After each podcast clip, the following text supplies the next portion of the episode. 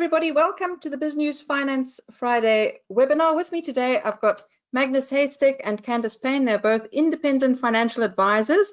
Uh, welcome to you both. And uh, Magnus, I see you won another award this week.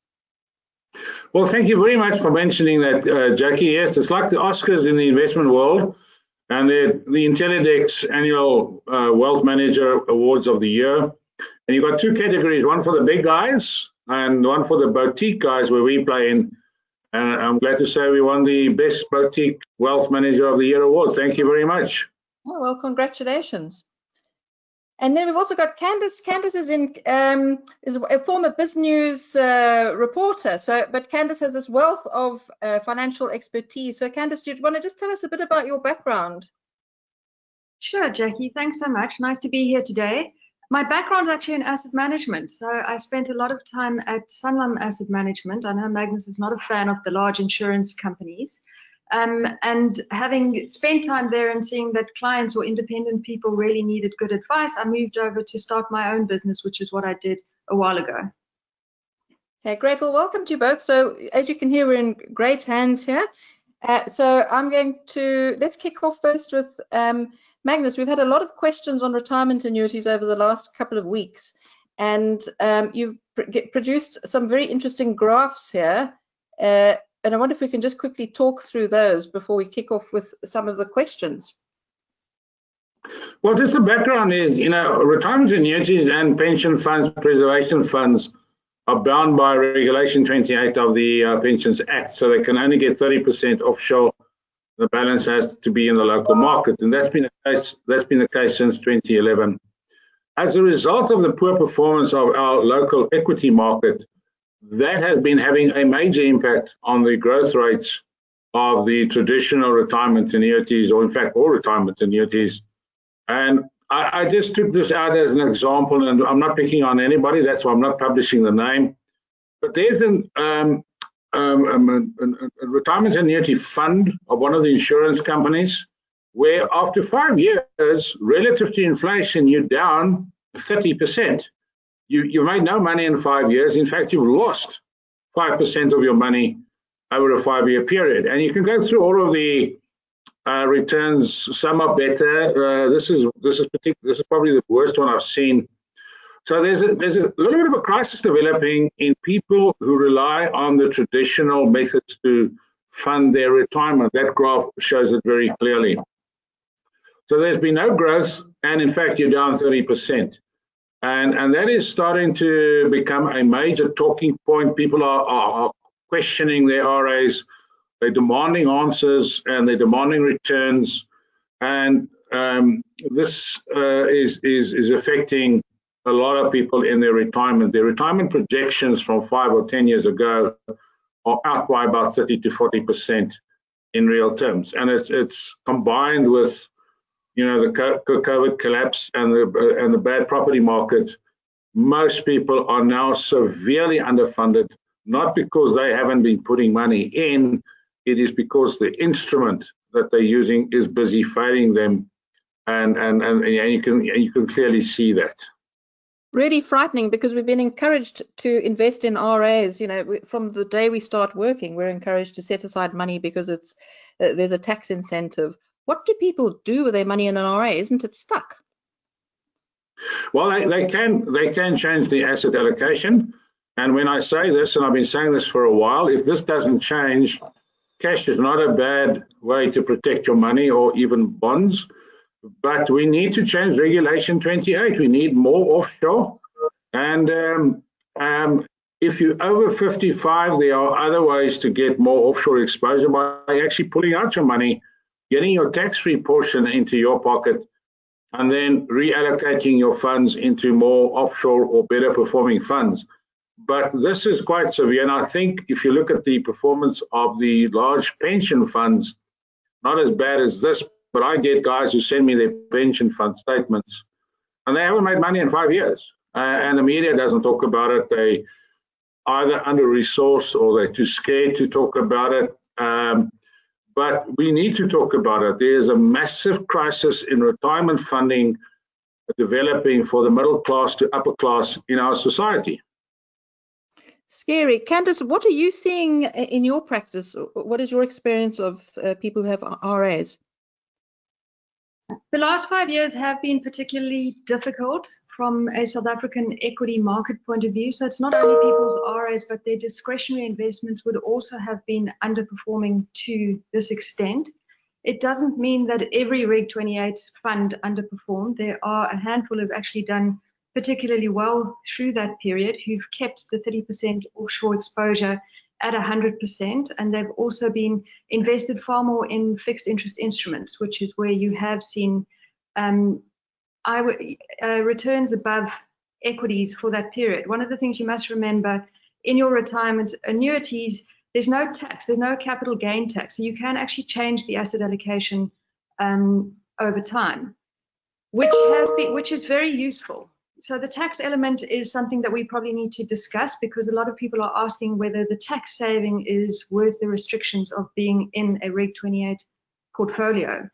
Um, Reg 28 is a conundrum for South African investors, but I think if you have asset managers who are looking at squeezing out alpha in um, different ways, you can still outperform. So, for example, if you'd held 30% offshore in a global equity portfolio, which brings risk into your portfolio, and 70% in a South African fixed interest portfolio with longer dated securities over the period, you would have done probably north of 8% a year, which is infinitely better than the slide that Magnus is um, showing us. We're now sitting in an, in a, an environment where interest rates have come down precipitously, um, which helps people with debt, but doesn't help people who are trying to save and who have moved their money into interest rate instruments. So you need a very nimble asset manager who can find alpha um, within those constraints, and they, they are available. That's the one thing that you need to think about for your RA. If you have no trust in that system, um, then you do need to think about either stopping the contributions to your retirement annuity, because your retirement annuity is the one pension fund vehicle that actually has restrictions on withdrawal as well. So where Magnus is saying your preservation funds, you can take um, the, the one third and, and um, the rest can have an asset allocation portion. You could also take the whole lot and pay the tax, but with the RA, you actually can't. So some of the conversations I'm having with clients is, do you want to um, stop or decrease contributions to RAs and maybe take that contribution because the onus is still on you to save and get some offshore exposure with the extra contribution, which would then give you a kicker in the total portfolio. That does come down to investor discipline, though, which is always an issue. It's very interesting you say look for a nimble asset manager. I don't see too many of those at the moment, but could, perhaps you could name some. Magnus? I, I think there's a slight, uh, uh um, um, Jack, uh, Candice is absolutely 100% correct, and we, we didn't rehearse this before the time. The decision as to the asset allocation depends on the financial advisor, who has to be a more than nimble or the owner of the product. When you're in a fund and it's not performing, the fund manager has got no responsibility towards you. That fund manager must merely stick to the mandate of the fund. And, and a lot of clients don't fully understand this. They often say, but why don't the fund managers change their investment strategy? You have to explain to them the fund manager is beholden to a specific mandate, which is in the uh, fund fact sheets or the document, and they will invest according to their mandate you as a, an investor and more importantly your uh, advisor is the one that needs to be nimble and going to find um, those funds. And Candice is quite correct. There are a number of smaller funds that have done very well. You're going to go and find them and then take and, and put your clients into that if you're if you're allowed to do that. So it's, it's it's more a reflection on the advisory industry that they just tell their clients, "Oh, don't worry, it's long term. Don't don't panic. It, will come right." It's it's the more independent advisors I would suggest are the ones who get involved and say, "No, no, no, let's change it because it's not going anywhere." Right. Thank you. Well, sorry, Candice, continue. I completely agree with Magnus that the role of the financial advisor is to vet the value chain. That is why we're being paid, and that is why people come to us because we are closer to the ground than than they are. Um, in terms of the mandate that a particularly a Reg 28 fund has, yes, it is stipulated. The fund has to invest within the Reg 28 guidelines. But just like you get better and worse doctors, better and worse mechanics, you get better and worse asset managers. And some of them really have been able to add superior value within the constraints of that. And so for a client sitting on the outside looking in, they need to understand and trust that their um, advisor can find those. And that's what we get paid to do, to stay close to the market, to stay close to the asset managers, to understand their processes and their philosophies so that we can do the best for our clients and it's not only the asset manager, it's also the vehicle that you put it in. So we need to understand the, the um, constraints, the tax consequences, everything about the investment, because that's what we're being paid to do. Um, and so if that's not happening, you probably do need to look at your financial advisor and ask them those questions as well, because that's our job to vet the value chain. Thank you. So we've got a question here from James who says, is it possible to transfer a closed RA from provider to provider? He says, I have two from a previous employer which I would like to move and merge. Is that possible, Magnus? Yes, it is. It's a bit of a cumbersome process. And I think it's called a Section 37 transfer, a lot of paperwork. There might be some uh, slight penalties involved, but yes, you can move it. And uh, I've done it with my own RAs, for instance, moving them from the big ones to a much more smaller and nimble and then I can choose my own funds. And I've done far better than with the old style. And, and that's what I've also been recommending to our clients uh, that the minute you're over 55, seriously consider getting your money into an, an, a living annuity where you can get 100% offshore allocation. As an example, my living annuity uh, returned uh, 37% in the last year. Our stock market has given you zero. So uh, people need to get involved in their pension funds, retirement annuity funds, and speak to an independent financial advisor. Thank you. Candice, do you have anything to add to that? Yes. So the transferring of RAs, there are a couple of things that you need to um, note when you do a Section 14 transfer, is that it takes a long time. It can take up to 180 days. And, and so you can be out of the market for 180 days when you make that decision. I'm not saying don't make the decision, just understand the, the details of the decision. Um, the penalties come in if you have an old style RA. So we have new generation RAs and old style generations, and some of those penalties can be quite onerous. And so you would need somebody to look into that or deal with the company and ask them because sometimes it's not worth um, taking the penalty, it may be worth changing the underlying um, investment options that you that you have um, in the RA. So completely agree with Magnus. Move your RA if you feel it's the best thing to do, but just take note of of those kind of things because the thing that you can control in investing is the timing, um, the time that you invest for, and the costs, um, and obviously the tax as well. So so be aware of that. Great, thank you. And then Zukisa says, kindly ask Candice, why are advisors reluctant to recommend ETFs and index tracking unit trusts? Are they are they reluctant? No, um, I'm I'm a big fan of ETFs and index tracking unit trusts. So some of it might have been around access. You know, we as advisors use a lot of what is called the um, linked investment service providers. They're the platform. So think of it as sort of a a, a, shop and pick and pay where all the coffee sits. It's a shop where all the funds sit, and we can pick and choose the funds that we want people to invest in.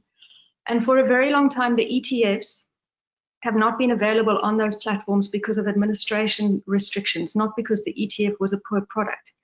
Um, one of the companies, Satrix, actually did um, issue unit trusts, so you could go into index tracking funds on one of those platforms. But in fact, it's evolved, and the ETFs are now available more and more on the platforms, and they are a great way to get cost effective access to asset classes or regions in your portfolio. So I think that advisors on are, are less and less um, reluctant to to recommend ETFs, and I certainly do use them in my portfolios. Thank you, Magnus. What is your view on ETFs and unit trusts? Oh, absolutely, 100% agree. I mean, we use increasingly more and more ETFs, uh, uh, especially on the on the offshore side.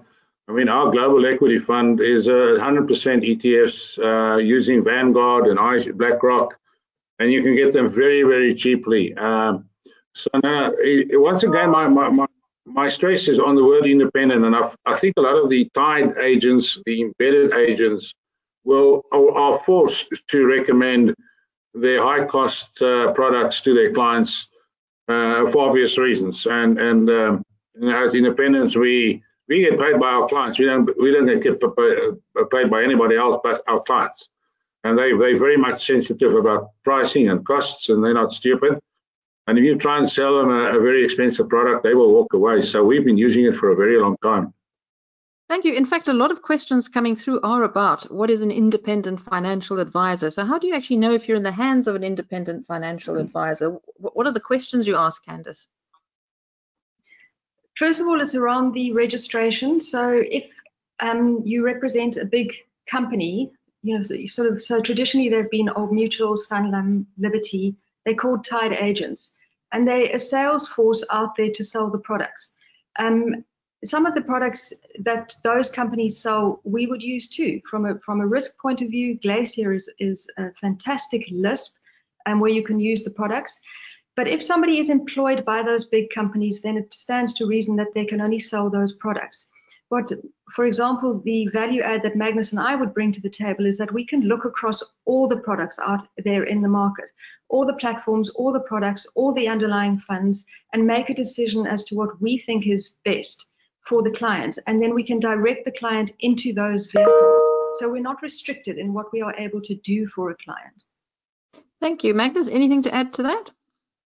Yes, I think the regulatory bodies are also trying to define clearly who is a tied agent. And, and as Candice said, you work for a certain company, and they have to now declare, I work for XYZ company, and I can only give you advice on that company's products. And there's nothing wrong with that, but you have to declare it.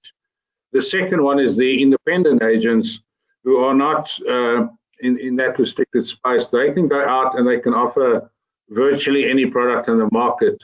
And they they then allowed to say I am an independent financial advisor, which is a very good thing because a lot of people have been walking around saying I'm independent, independent, but you end up placing all your business with one company, which is uh, slightly dishonest in many ways. Thank you. And then Ronel has a follow-up question. Are there independent advisors who just charge an advice fee? So for example, if I want to invest in ETFs, but I'm willing to pay for guidance only, or where the advisor gets a performance fee? Candice, uh, how, how do the fees work? And can you just pay a small fee for uh, a, a tip? Yes, so that's that's up to the advisor. So you can approach an advisor and say, I want an advice um, only appointment, and you can negotiate and structure around that. Advisors don't earn performance fees, as far as I know.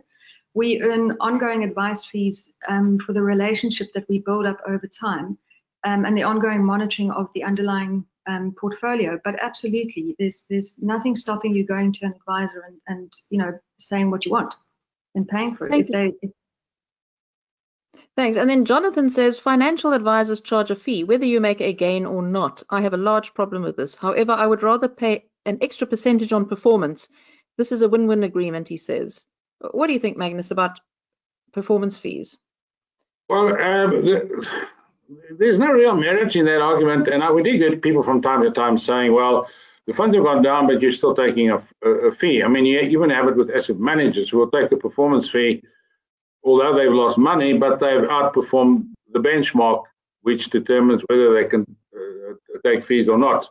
So it's a it's, it's a slightly tricky uh, um, question. You can you can agree with your advisor So listen, I'll pay you a higher percentage performance fee. We'll set the benchmark and a year or two later, you two will sit down and work it out. And, and, and if we had done it in our practice, we would have made far more money, but it's a very complex um, calculation to do for every single client to work out what was the benchmark, what was the outperformance, what was the percentage fee. Worldwide, most people, 90% to 95% of IFA practices are very happy.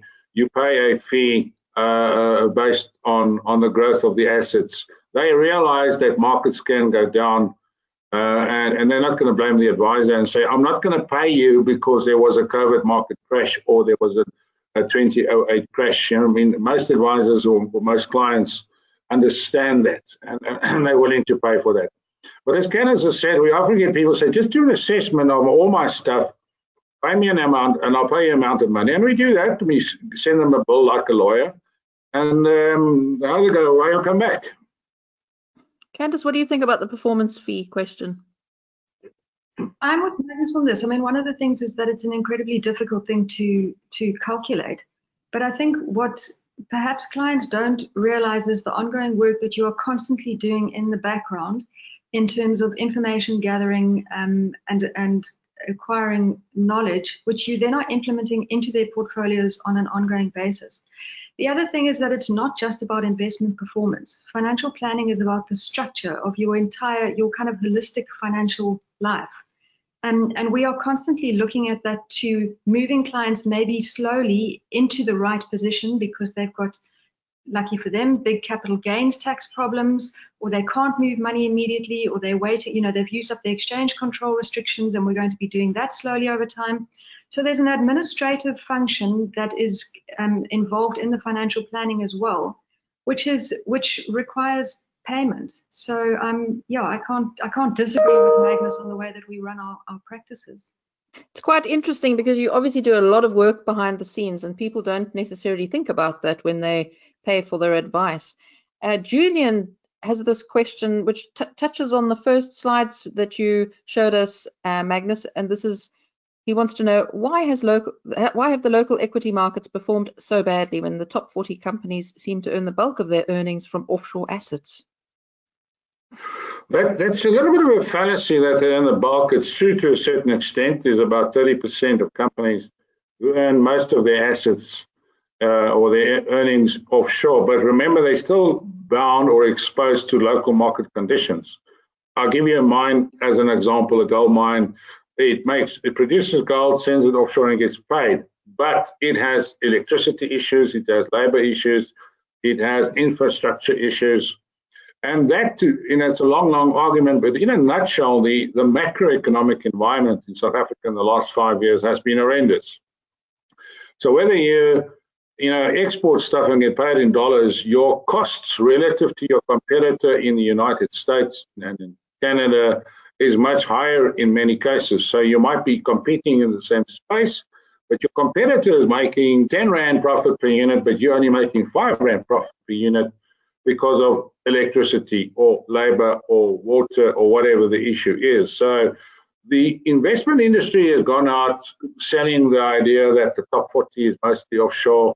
And that's not, it's simply not true. You can look at the performance of the top 40 relative to the MSCI World Index or any index. Our local macroeconomic situation has pulled us quite down. And if you strip Naspers, for instance, out of our market performance, and you look at the mid caps and the small caps, I mean, that's been a bloodbath as far as profitability is concerned. So our market has been driven downwards by two things, in my view. First of all, there's been a flood of foreign capital flowing out of the market since 2013, and the graphs show it. And secondly, our profitability of listed companies on the JSE as a percentage of GDP has been declining from about 11 to 12% down to about 6%. Now, that's a horrible decline, uh, and that's why our companies are where they are on the market. Uh, it's been driven downwards by real things profitability and the foreign money, which has been boosting our market for a long time, has just gone elsewhere. And correctly, they've gone elsewhere because they've made phenomenal money in the US in technology and in other parts of the world. So that's why our market is, is so down and hence our performance is so poor. Thank you. A question here for Candice. Henry asks, how can I get access to the Vanguard ETFs without transferring my funds overseas first? Is there a way? Short answer, you can't. Um, you have to, if you want to invest in um, Vanguard or um, directly into iShares, which is uh, BlackRock's ETF offering, you do need to transfer your funds offshore. But what some of the um, ETF providers in South Africa have done is they have made uh, a lot of those ETFs available and listed them on our Johannesburg Stock Exchange. So they are called what is called RAND denominated ETFs. So you take your RANDs, you invest it in the um, ETF. The money is then taken offshore. It's in ETF, oh, and you're getting the offshore Sorry, breaking up a bit there, Candice. Which bit didn't you hear? Uh, the Sorry, last... shall I start? Yeah, okay, just... so you are you are able to access some of the iShares um, through Satrix wrappers. So what a local company Satrix has done is they have um, some of their offshore ETFs. In fact, the new China one that they've just listed is an iShares um, fund in there. The MSCI is an iShares fund in there. So you, if you look down into the fund fact sheets of various ETF providers, you can get access to offshore ETF providers, but not Vanguard. Yeah, Vanguard is just not listed on the on the local market, but you can get equivalent funds uh, via uh, Sygnia have launched a couple of very exciting low-cost funds that are doing exceptionally well uh, in the fourth industrial revolution the FANGs, the S&P 500, and they've you know launched that OSI fund, which is quite exciting. So you, you, I think you've got enough equivalent products with Satrix, with Sygnia, with Easy Equities. You will find them in here. If you want Vanguard specifically, uh, you need to remit your money into dollars and go and buy it on an offshore platform. Which brings us to Hein's question or, or observation. He says, that direct overseas investments tend to be prohibitively expensive. What do you think the minimum amount of money is that you need to have to make offshore investing viable from a from a cost perspective? Candice? The costs have come down a lot, um, and access has been made a lot easier for South African investors if you're wanting to actually physically remit your money offshore and invest it um, wherever you want. So if, for example, if you want to invest in a Vanguard or an iShares, their their fees are quite low. You play it.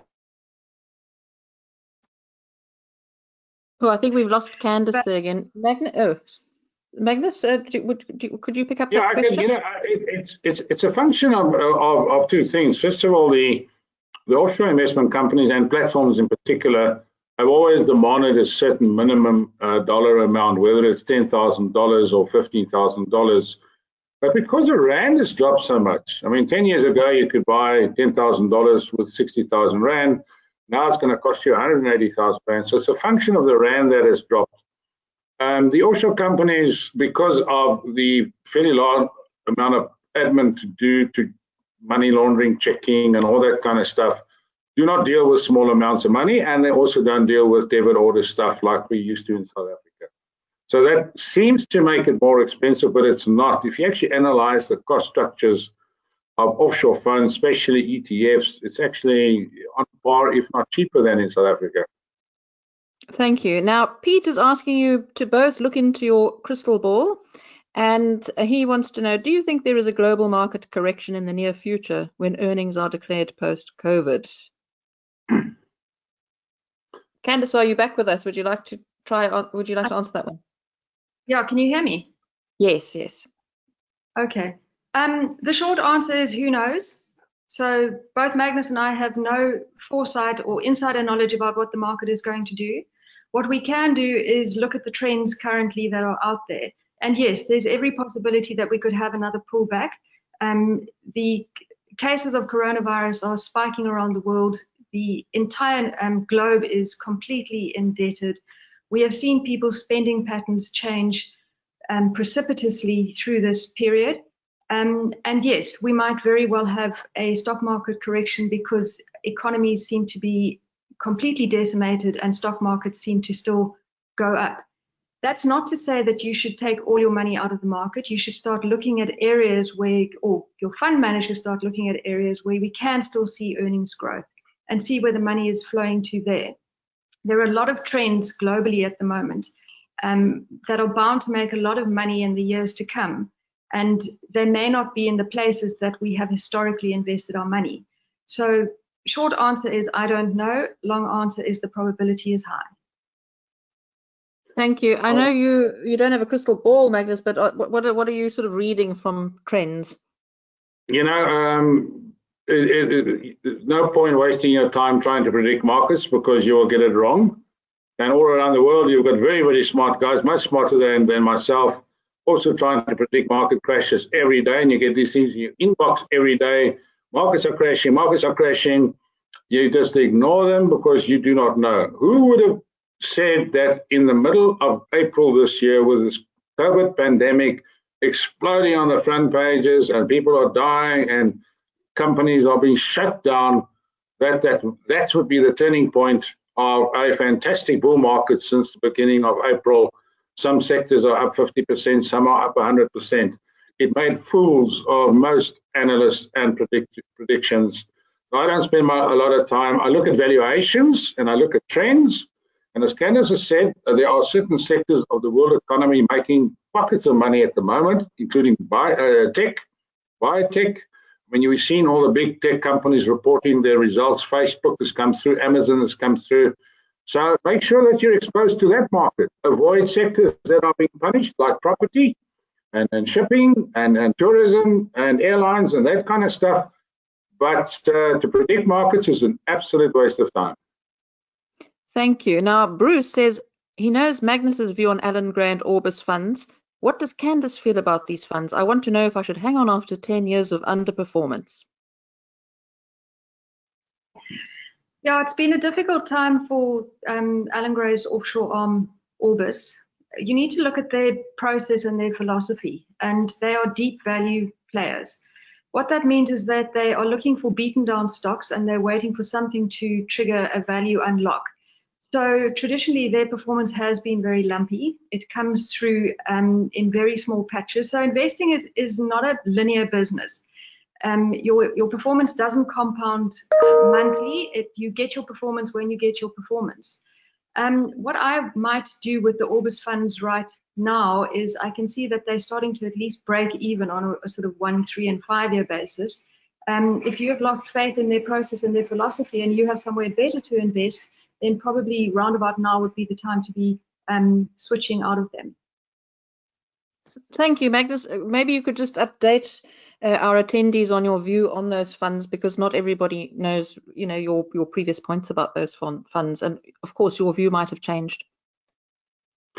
You know, my views were, were, were more than just, you know, it's just a commentary that, you know, here is a fund that is highly rated, no doubt, been around for a very long time. It is humongously big, but for 10 years it has not beaten its benchmark. And, and in the last five years, uh, substantially so. Yet, and, and I, I, sense it's a South African thing. South African advisors just chucking money at, at Allan Gray stroke uh, Orbis on the basis that it's a brand name company. So people or the investors don't really question um, the, the merits or they know that's fine. Allan Gray is fantastic.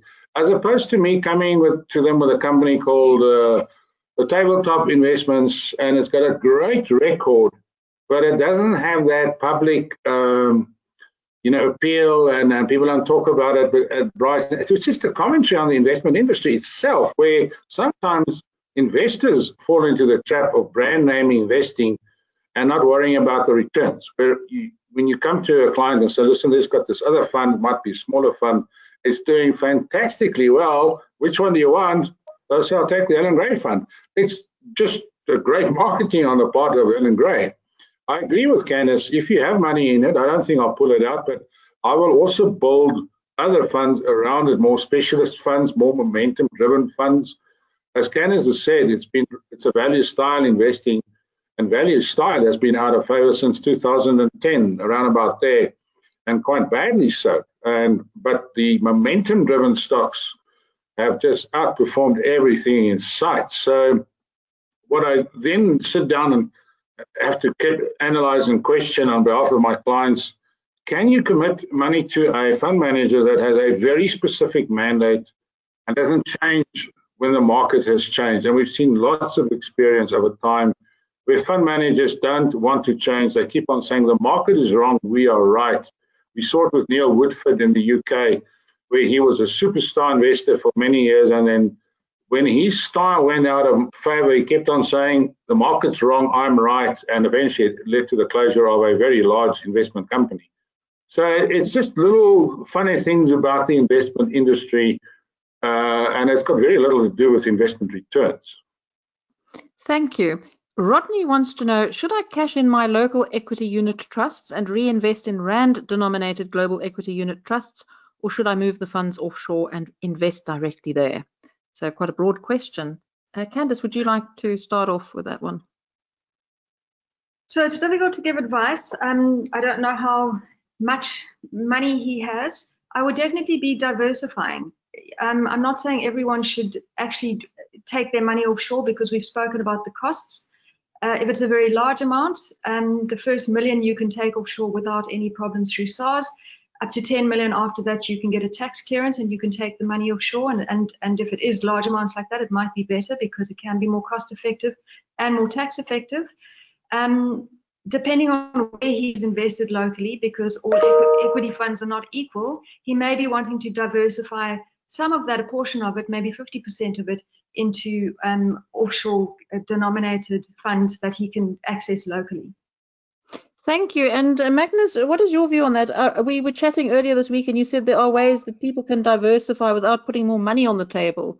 So, would this be one of those situations? Yes, it would be. If if let's assume you've got a couple of hundred thousand rand in, in, in local equity funds, and you're not happy, and you want to get into offshore funds or into offshore asset swap funds. You can make use of your capital tax exemption of 40,000 per tax year and make those changes. You can do some changes now, next change in, in, in uh, March in the next tax year and to minimize the pain. But there's not going to be a lot of pain unless you've been in the market for a very long time. So capital gains tax is one issue that you need to consider. And if you don't know how it works, you can see a financial advisor, they'll work it out for you. So you, you can do internal changes in your portfolio quite easily. And if you'll be making a loss, that's even better because there's no capital gains tax. You just switch it into an offshore fund. We've got some very good local asset swap funds, and they take the money offshore on your behalf. And the returns have been very, very good, between 13 and 17% per annum. Then, as we previously discussed, with uh, uh, you can make changes to your retirement annuities, you can make changes in your preservation funds, etc. But you need to understand a little bit what is available in that product range and what other funds are there, and then you can make changes in there.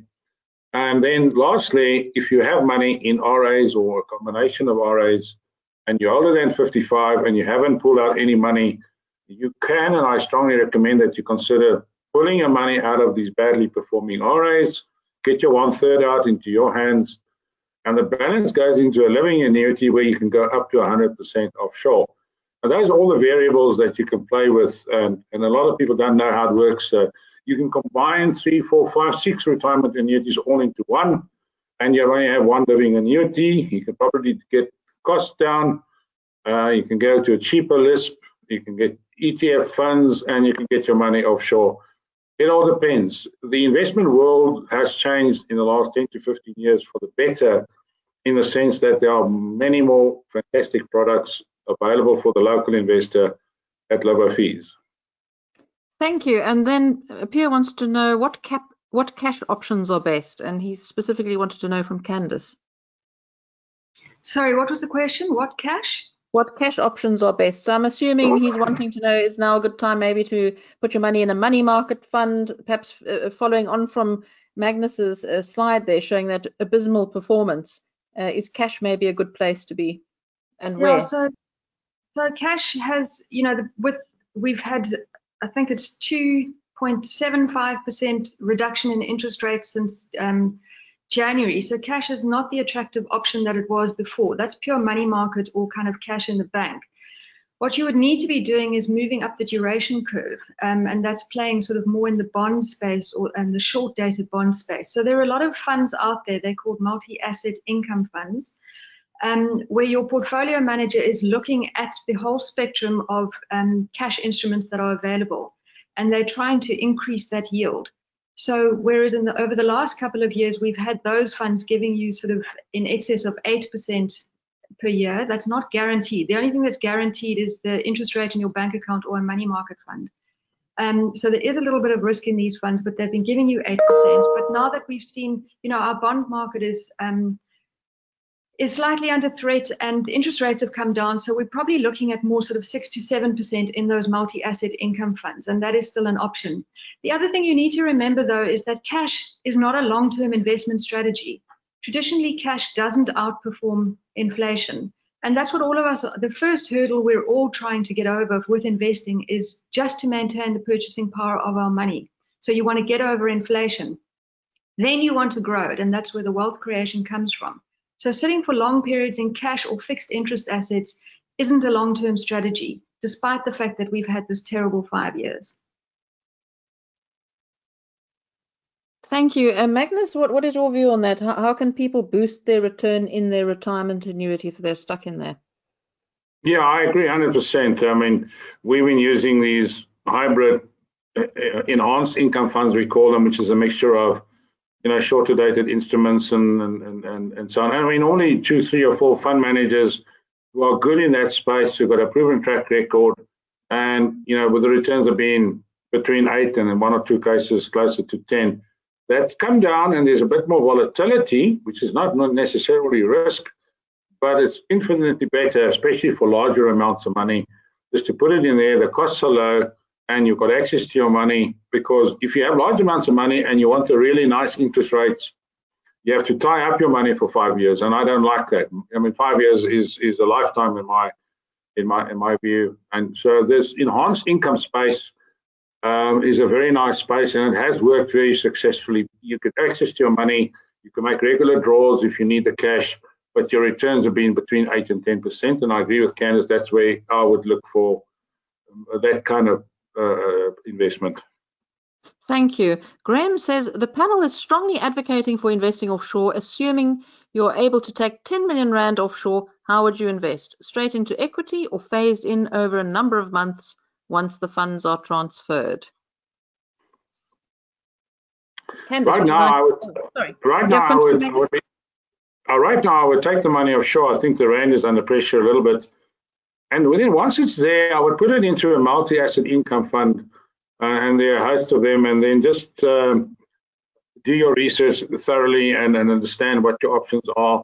Don't rush into something that you don't fully understand. So I'll have a two-step approach if I've got 10 million rand, which I don't have. Um, my ex-wife has got it, but uh, uh, I would first get it into a, an, an, instrument that gives me two or maybe three percent, and then I'll thoroughly look at and maybe then do it in chunks. I'll take two million here and wait a month or two two million there until I'm familiar with the process. And uh, that's the kind of approach that kind of works over time because you must know that if you take money offshore, it is not for short term. It is a very long term investment. And my experience has been, and I'm talking about having doing investment offshore for like 20 years, 25 years, people never bring their money back unless they really have to. So it's a very long term investment. So make sure you get into the right funds at the right time. Thank you. And then we've got a lot of questions about gold and silver, and we've seen uh, gold's been on a bit of a run. Candice, is it a good time to look at getting some exposure? Was it too late? I'm not going to answer that question. I'm going to tell you what I think about gold. So the gold price has gone through $1,950 recently. It's at an all-time high. We've seen our gold miners running. If you if you look at the funds that are investing in gold, they've done extraordinarily well, both locally and globally and silver has done the same thing.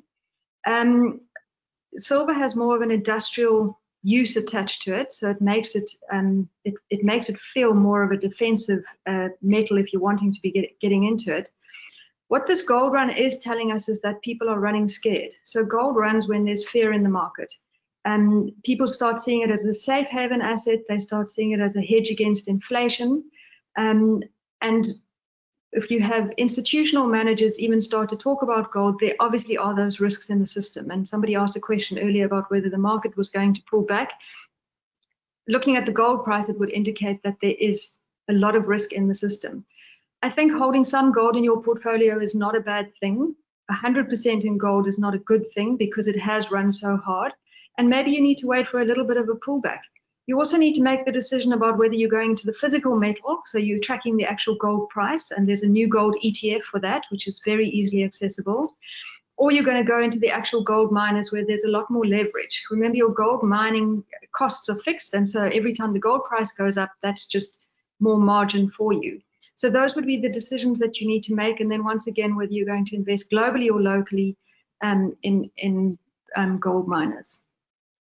Thank you. Magnus, what is your view on gold and how to get exposure to that?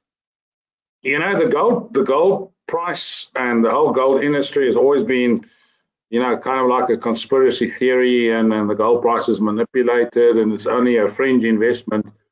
But what is very telling is that uh, I think a week ago, Goldman Sachs, which is really, you know, the vampire squid of investment companies, as someone called it. I mean, we're talking about a substantial financial institution saying they reckon gold will go to $3,000.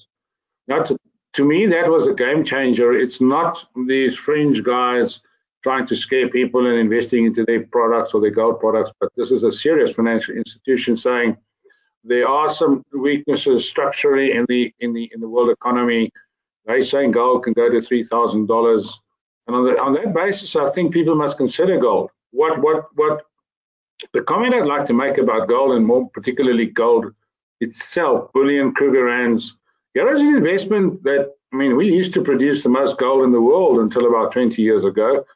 Our economy has been built on gold, but you're not allowed to include physical gold in your retirement, although it's been the best asset class for 15 to 20 years.